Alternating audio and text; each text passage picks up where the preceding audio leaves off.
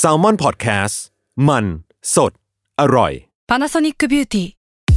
มากกว่าเครื่องเป่าผมด้วยนาโนอีเทคโนโลยีล่าสุดที่จะเปลี่ยนทุกประสบการณ์ที่คุณเคยมีนาโนอีมอยส์เจอร์พลัสเพิ่มความชุ่มชื้นให้เส้นผมหลังใช้งานมากขึ้นถึง 18 เท่า พร้อมชะลอการเฟดของสีผมสำหรับคนชอบทำสีผม ดูแลความชุ่มชื้นทั้งเส้นผม หนังศีรษะและผิวคุณ Panasonic NA0J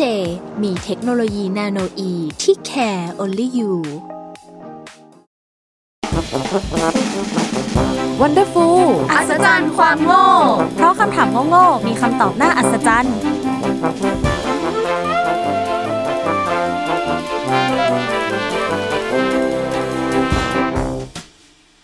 สวัสดีค่ะยินดีต้อนรับเข้าสู่รายการ Wonderful อัศจรรย์ความโง่ เพราะคำถามโง่ๆมีคำตอบน่าอัศจรรย์ค่ะ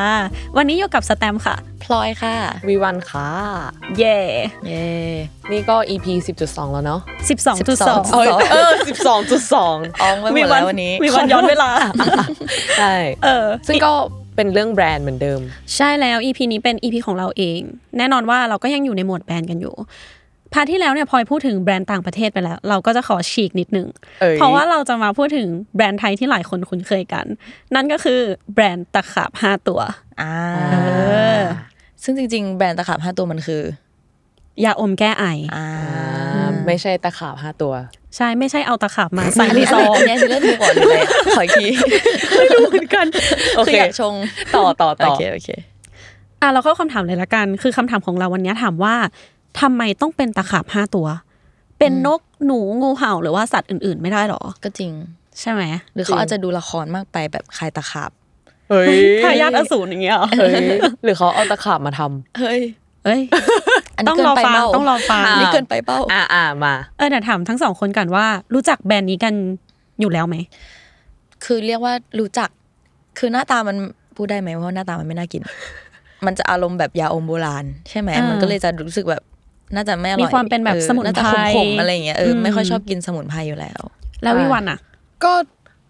คือเคยเห็นแบรนด์นี้มาตั้งแต่เด็ก ๆ แล้ว แต่ว่าเหมือนเพิ่งมาเห็นเมื่อแบบสองสามปี เอ้ย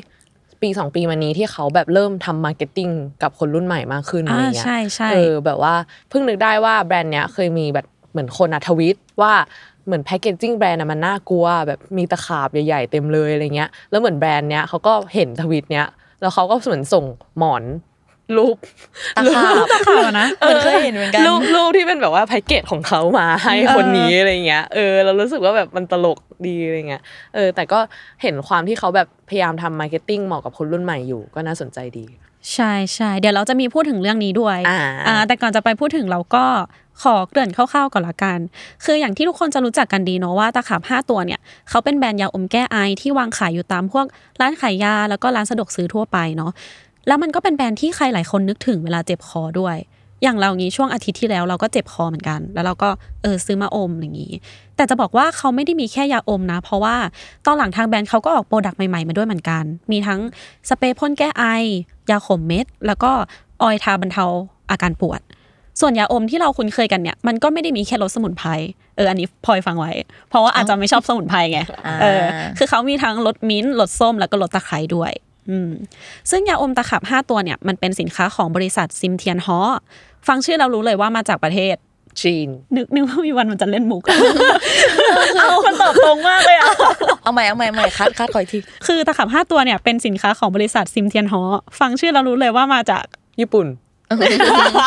คือมึงน่าจะฉีกไปแบบอินโดงอินเดียอะไรอย่างเงี้ยไปเลยก็ได้คือแบบว่ากำลังคิดอยู่คิดไม่ทันออไม่เป็นไรเข้าใจอะโอได้เคไม่เป็นไรก็คือมาจากประเทศจีนนั่นแหละ แต่ว่าที่มันดูจีนกว่านั้นก็คือแพคเกจจิ้งของเขา คือเราจะเห็นว่าซองยาอมตะขาบ5ตัวเนี่ยมันจะดูจีนมาก ไม่ว่าจะการตกแต่งการวาง layer การใช้สีแดง แล้วก็โดยเฉพาะรูปของผู้ชายคนหนึ่งที่อยู่บนซอง แต่ก่อนที่เราจะไปตอบคำถามว่าทำไมยาอมตัวนี้ถึงใช้ชื่อว่าตะขาบ5ตัว เราจะขอเล่าถึงประวัติของแบรนด์นี้ก่อนละกัน คือเว็บของตะขาบ5ตัวเนี่ยเขาได้เขียนประวัติของแบรนด์ไว้ว่า สมัยตั้งแต่ก่อนสงครามโลกครั้งที่สองมีผู้ชายคนหนึ่งชื่อว่า คุณจุ้ยไซแซ่ซิมเขาเป็นคนช่วยปรุงยาในร้านหมอจีนอะตอนนั้นเขายังอยู่ประเทศจีนอยู่นะ และที่นี้เขาก็ย้ายมาอยู่ในประเทศไทย ซึ่งเขาอยู่ในจังหวัดฉะเชิงเซา ตอนที่เขาอพยพมาเนี่ยเขาก็ทำงานเก็บเงินจนได้เปิดร้านขายของชำที่ตลาดบางคล้าอืตลาดบางคลาก็เป็นตลาดน้ำที่อยู่ริมแม่น้ำบางปะกงในจังหวัดฉะเชิงเซาและตอนที่เขาขายของชำเนี่ยเขาก็ได้ทดลองปรุงยาสูตรใหม่ ๆ ไปด้วย ก็คือได้วิชามาจากตอนที่อยู่ที่จีนนั่นแหละ แล้วเขาก็มาปรุงยาสูตรใหม่ให้คนในละแวกนั้นได้ลองได้ลองใช้กัน ทีนี้หลังจากนั้นเนี่ยเขาก็ย้ายถิ่นฐานอีกครั้งหนึ่งแต่ตอนนี้ย้ายมาอยู่แถวตลาดน้อย ก็คือโซนเจริญกรุงเยาวราชเนาะในกรุงเทพของเรา ตอนนั้นเขาก็ยังคิดยาสูตรใหม่ๆอยู่ แล้วเขาก็เอาไปให้คนแถวบ้านลองใช้เหมือนเดิม จนมันมีอย่างหนึ่งที่คนแถวนั้นชอบ แล้วก็บอกต่อกันว่าเอ้ยเนี่ยมันใช้ดีมากเลย ซึ่งนั่นก็คือยาอมแก้ไอนี่แหละ คุณจุ้ยไซเขาก็เลยตั้งชื่อยาอมของเขาว่าซิมเทียนฮอ คือคำว่าซิมเทียนฮอเนี่ยอันนี้เป็นเราไม่แน่ใจข้อมูลที่ถูกต้องนะอันนี้เป็นการสันนิษฐานของเรา คือ คุณจุ้ยไซเนี่ยเขาแซ่ซิมใช่ไหมแล้วคือนามสกุลของคนจีนอะมันจะเป็นตัวแรกของชื่อ เราก็เลยคิดว่าซิมเทียนฮอเนี่ยน่าจะเป็นชื่อจีนของคุณจุ้ยไซอืมแต่เรื่องมันก็ไม่จบแค่นี้ เพราะว่าคุณจุ้ยไซเขาก็ยังคงย้ายถิ่นฐานอยู่ คือจะบอกว่าคุณจุ้ยไซนี่เขาแบบ อพยพหลายครั้งมาก ครั้งเนี้ยเขาได้ย้ายไปอยู่แถวพระประแดง จังหวัดสมุทรปราการ และคำตอบว่าทำไมต้องเป็นตะขาบห้าตัวของเราก็อยู่ตรงนี้เลย เพราะว่าช่วงนั้นมันเป็นช่วงน้ำท่วมใหญ่ และแน่นอนว่าน้ำท่วมเนี่ยมันก็ต้องมากับสัตว์มีพิษถูกไหมใช่อืแมมลงอย่างงี้ใช่ทั้งงู แมงป่องตะขาบ และตอนนั้นเนี่ยคุณจุ้ยไซเขาก็เห็นว่ามันมีตะขาบหนีน้ำขึ้นมาอยู่ตรงฝาบ้านของเขา แล้วเขาก็นึกไปถึงวิธีการรักษาอาการเจ็บป่วยของจีนโบราณที่มันเรียกว่าพิษล้างพิษ อืมก็คือการเอาพิษ หรือสัตว์มีพิษอะไรสักอย่างมาล้างพิษในร่างกาย คุณจุ้ยไซเขาก็เลยเอาตะขาบที่เป็นสัตว์มีพิษเนี่ยมาเป็นเครื่องหมายทางการค้า ส่วนเหตุผลที่ว่าทำไมต้องเป็นตะขาบห้าตัว ก็เพราะว่าเลขห้าเนี่ยมันเป็นเลขมงคลของจีน ด้านการประสบความสำเร็จ แล้วก็ด้านสติปัญญา อย่างเว็บไซต์ The Cloud เนี่ยเขาก็บอกไว้เหมือนกันว่า แบรนด์จีนในไทยสมัยก่อนเขาก็นิยมใช้เลขห้าเหมือนกัน ทั้งยาหอมตา5 JD ขนมตุ๊บตับตามังกร5ห่ออย่างนี้ รู้จักกันไหมสองแบรนด์นี้ ไม่รู้จักเลยแต่ว่าแบบชื่อน่ารักอะขนมตุ๊บตาเออใช่เป็นตรามังกรห้าห่ออะไรอย่างเงี้ยแต่ว่าถ้าไม่รู้จักก็ไม่แปลก เพราะว่าเป็นแบรนด์ตั้งแต่สมัยก่อนแล้วเนาะอืมแต่จริงๆแล้วว่ามันมีอีกหนึ่งเหตุผลที่เป็นไปได้ว่าทำไมเขาถึงเอาเลขห้ามาใช้ คือคุณจุ้ยไซเนี่ยเขามีภรรยาห้าคน และเขามีลูกสิบคน ซึ่งแบ่งเป็นลูกชายห้าลูกสาวห้า คือเหมือนกับชีวิตของเขามันผูกพันอยู่กับเลขห้ามีแต่เลขห้าใช่อืมประจวบเหมาะกับการที่เลขห้าเนี่ยมันเป็นเลขมงคลพอดี เขาก็เลยเอามาตั้งเป็นชื่อแบรนด์ว่าตาขาบห้าตัวอ่าเออ นี่ก็คือเหตุผล คือมันเรียกว่าเป็นแบบตะขาบนำโชคเอ้ยอะไรอย่างงี้ป้าแบบเออเวลาแบบใช่น่าจะจังหวะที่เขาแบบเห็นตาขาบอะ มันน่าจะเป็นความแบบเฮ้ยนี่แบบจุดแบบ enlighten อะใช่เอออยู่ๆก็เออจุดประกายความคิดขึ้นมาอะไรอย่างนี้ คืออย่างที่เราจะเห็นกันเนาะว่า บนซองยาอมเนี่ยเขาจะมีตะขาบสีแดง 5 ตัวอยู่รอบๆรูปผู้ชายคนหนึ่งที่เราพูดถึงไป ซึ่งแน่นอนว่าผู้ชายคนนั้นก็คือคุณจุ้ยใสอืมอันนี้ก็เป็นอะไรที่เดาไม่ยากอะขอเล่าต่ออีกนิดนึง คือหลังจากที่สูตรยาอมแก้ไอของเขามันเริ่มนิ่ง แล้วก็เริ่มเป็นที่รู้จักของชาวบ้านในละแวกนั้น คุณจุ้ยไซเขาก็ย้ายบ้านกลับมาอีกครั้งหนึ่ง ซึ่งอันนี้ก็ย้ายกลับมาอยู่ในกรุงเทพแล้ว การย้ายของเขากลับมาครั้งนี้ก็เพื่อที่จะเปิดร้านยาของตัวเอง อืมเหมือนพอมีโปรดักต์มีสินค้าของตัวเองแล้วก็อยากจะเปิดร้านเป็นของตัวเองไปเลย จนในที่สุดเขาก็มีทายาทรุ่นที่ 2 มาจัดตั้งบริษัทผลิตยาในชื่อ บริษัทห้าตะขาบซิมเทียนหอจำกัดอืมซึ่งก็ยังเป็นบริษัทที่มีอยู่ในทุกวันนี้ แล้วหลังจากนั้นเนี่ยทางแบรนด์ของเขาก็ยังคงพัฒนาแล้วก็ rebranding ให้เข้ากับยุคสมัยยังอยู่ตลอดเลย อย่างที่วีวันบอกเนาะที่เขาจะไป collab กับแบรนด์นู้นแบรนด์นี้อะไรอย่างนี้ แต่มันไม่ใช่แค่นั้น เพราะว่าเขาทำทั้งส่งออกสินค้าไปต่างประเทศ ทั้งโปรโมทบนช่องทางออนไลน์ เปิดบริษัทลูกเพื่อนำเข้าสินค้าอะไรประมาณนี้ และเขาก็คอลแลบกับแบรนด์ที่เป็นที่นิยมในยุคนี้ด้วย อันนี้เราได้ข้อมูลมาจากเว็บ Workpoint Today คือตะขาบห้าตัวเนี่ยเขาคอลแลบกับเซเป้เอออันนี้ทุกคนรู้จักกันอยู่แล้วเนาะเซเป้บิวตี้ดิงก็คือเป็นแบรนด์เครื่องดื่ม มันคือเครื่องดื่มสมุนไพรแบบช็อตอืมคืออะเราลองนึกภาพยาอมแก้ไอเนาะเป็นเม็ดเล็ก ๆ สีดำๆเวลาเรากินเข้าไปอะ ตอนที่เราอมอยู่อะลิ้นเรามันจะกลายเป็นสีดำ อืมแล้วเราเราอะเคยเห็นว่าบางคนอะไม่ชอบอมยาอมด้วย คือรู้สึกว่ามันอาจจะใช้เวลานานอะไรอย่างนี้เขาก็เลยออก product ให้มันสามารถกินได้เร็วขึ้นอืมก็เลยกลายมาเป็นเครื่องดื่มสมุนไพรแบบช็อตแล้วมันก็ไม่ได้มีแค่เซเป้อยากให้ทั้งสองคนลองทายว่าแบรนด์ตะขาบห้าตัวเนี่ยเขาน่าจะ collab กับแบรนด์ประเภทไหนได้อีก ลองเดากันเล่นก็พวกคืออันเนี้ยนึกถึงแต่แบบยาเลยอะเพราะว่าอืมเหมือนแบบเราก็เป็นคนที่แบบ โอเคเราก็จะกิน ยาแก้ไอก็ตอนที่เราป่วยอะไรเงี้ย ก็เลยแค่คิดเลยว่า ก็น่าจะเป็นแบรนด์ที่แบบเกี่ยวกับสุขภาพหรืออะไรอย่างงี้หรือเปๆอ่าล่าอะไรอย่างงี้อืมพลอยว่าไง อาจจะเป็นพวกแบบคลินิกแผนจีน อะไรอย่างนี้ไหมอ๋อแบบดั้งเดิมต้นตำรับของเขาอย่างจะนี้มีใช่ไหมความแบบดั้งเดิมนิดนึงอะไรอย่างอืงี้มทั้งสองคนรู้จักแบรนด์เกฮาวไหมรู้เฮ้ยรู้จักใช่เหรอ ใช่ เดี๋ยวเขาไปฟิตเขา เขาเอาอะไรไปอะจริงเหรอเออแป๊บนึงนะนึกไม่ออกเลยจอะริงๆจริงๆ Oh คื my อ god นอกจากเซเป้แล้วอะตะขาบห้าตัวเขายัง collab กับ Greyhound ซึ่งเป็นแบรนด์เสื้อผ้าแฟชั่น สินค้าที่ออกมาก็จะมีเสื้อเชิ้ตเสื้อยืด หมวกแล้วก็กระเป๋าผ้า อันนี้ทุกคนลองไป search ดูกันได้คือโว้เราว่ามันเป็นอะไรที่น่าสนใจมาก ๆ เลยอะเราไปดูมาแล้วเรายังเอออยากซื้ออะเออสงสัยเลยว่าแบบหมายถึงว่าเขาจะทำยังไงหมายถึงว่า อ๋อ เราเคยเห็นแล้ว